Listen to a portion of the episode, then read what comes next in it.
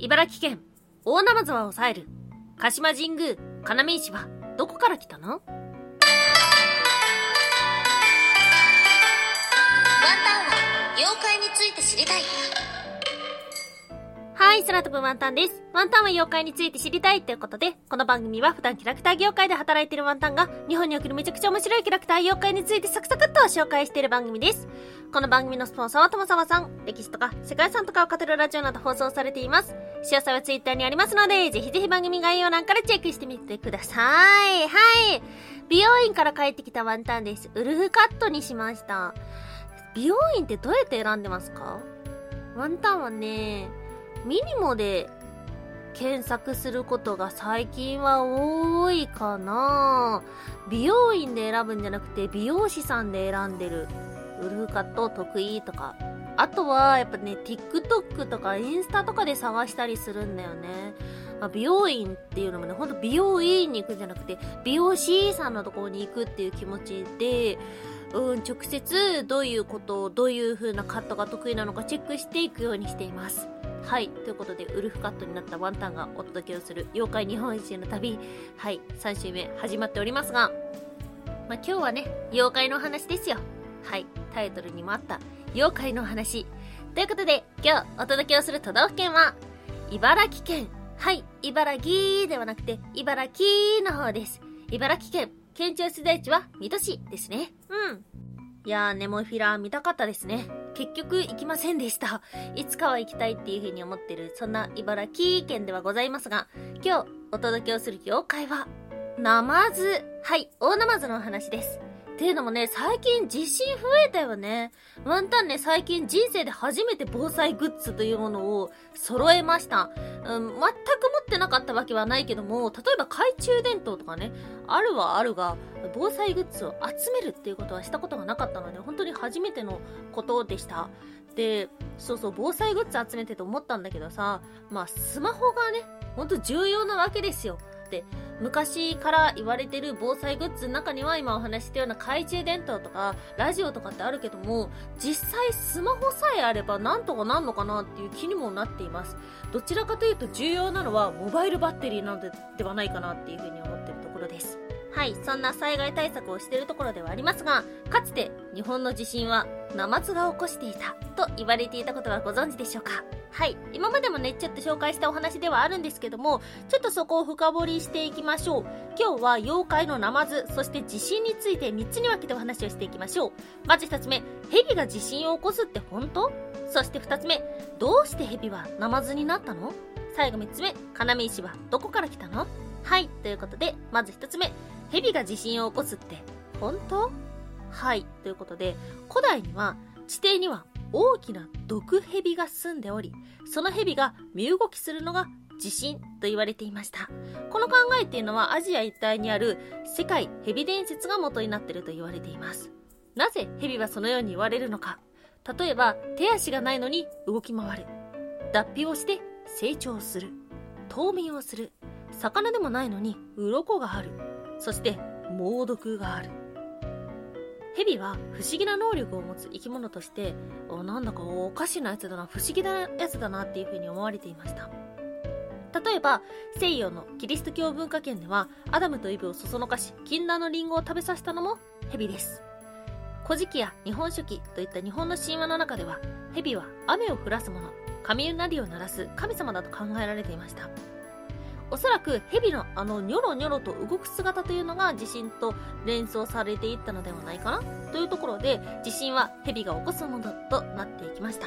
えー、ワンタンさんはちょっと今話の途中ではありますがずっと鼻水が出てます。今日鼻水が出てるのであと今日5回この髪型します。はい。そんな蛇は江戸時代初期頃日本列島を巻いている毒蛇が日本列島を巻いているというようなお話がありました。そしてその蛇の頭と尻尾が位置する場所が茨城県の鹿島神宮そして千葉県の香取神宮と言われました。地震が起きないようにこの頭と尻尾に石を置きました。これが要石です。聞いたことある方もいらっしゃるのではないでしょうか。そして最近の作品だとね、まあ、最近ではないかもしれないけども、すずめの戸締まりでもこの要石というものが登場しました。これはですね、ファンタジーではなく実在するものです。はい、そして今日の二つ目。どうして蛇はナマズになったの？江戸時代後期頃、民間信仰からこの毒蛇がナマズに変わっていきました。この時代背景は、江戸時代というのは急激に人口が増えた時期です。そして地震が起きるとその被害も多くなりました地震に対する関心も高まっていったということですなので人々は地震について話す機会が増えましたそんなヘビ、ナマズではあったんですけども、爆発的にナマズに変わっていったのは、安政地震がきっかけではないかと言われています。これは1855年1月15日に起きた大地震。この頃に風刺画、ナマズ絵が大流行します。200種類を超えるナマズ絵ではあったんですけども正確な数はわからないそうです。このナマズ絵というのはお守りとしての効果もあったみたいなんですけどもそれ以外に注目すべきはこの地震の被害をユーモアに変えるものだったのではないかということ。ナマズ絵の中にはナマズを懲らしめている絵があったりとかあとは世直しの掛け軸にナマズが描かれたりという風にされているのでいわゆる風刺画としてナマズというものが使われるようになりました。これがきっかけになって、えー、今日本中にナマズが地震を起こすっていうような話が広まっていきます。うん。でね、まあ、あのー、実際どうなんですかっていうことなんですけども、えー、大地震の前に川のナマズが異常な行動をとったというような言い伝えは実際にあるみたいです。えこれは土にぴったりくっついているので、地震の微弱な揺れをキャッチしているのではないかというようなことでした。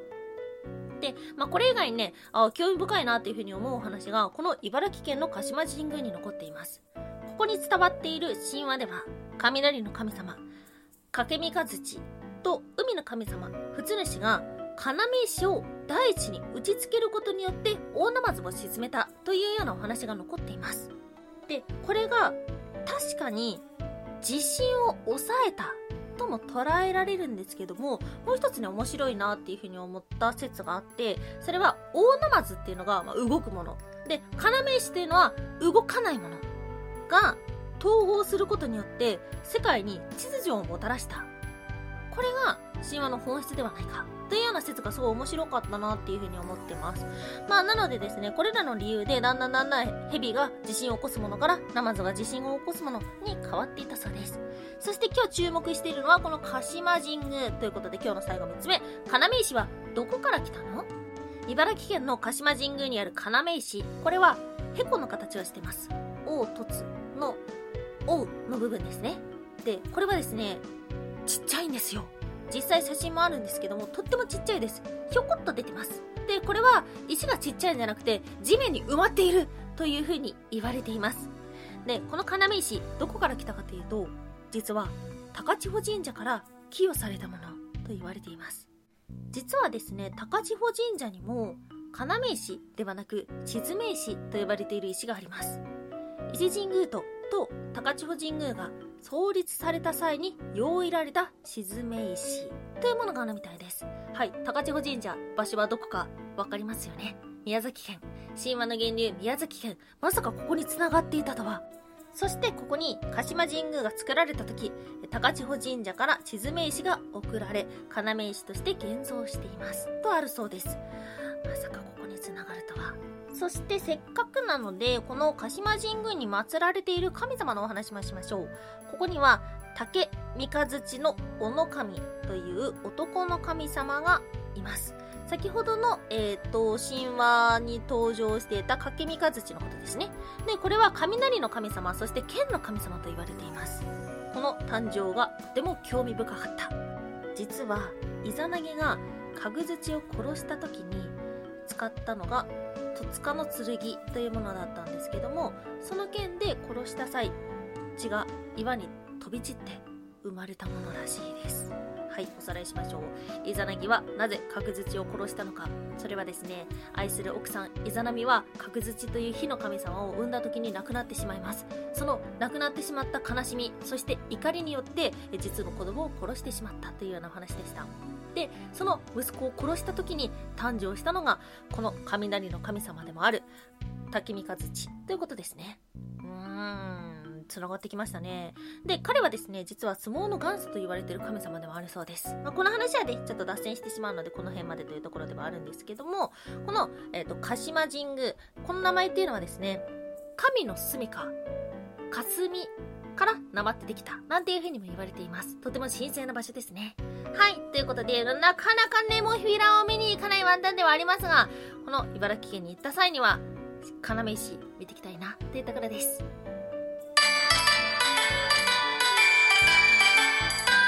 タンは妖怪について知りたい。